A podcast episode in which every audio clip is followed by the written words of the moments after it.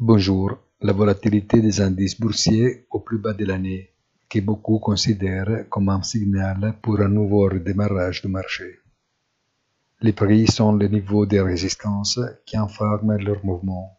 La saison des résultats des entreprises s'est ouverte avec des données positives pour le secteur financier, mais pas passionnant et surtout qui n'écarte pas les événements les plus récents qui ont touché les banques. Aujourd'hui, on attend l'annonce de Tesla, mais ce sera la semaine prochaine qui lèvera les voiles sur le compte des grands noms de la haute technologie. Les rendez-vous avec la politique monétaire sont encore loin. Peu d'idées. Bonne journée et rendez-vous sur notre site easytodinofinance.it.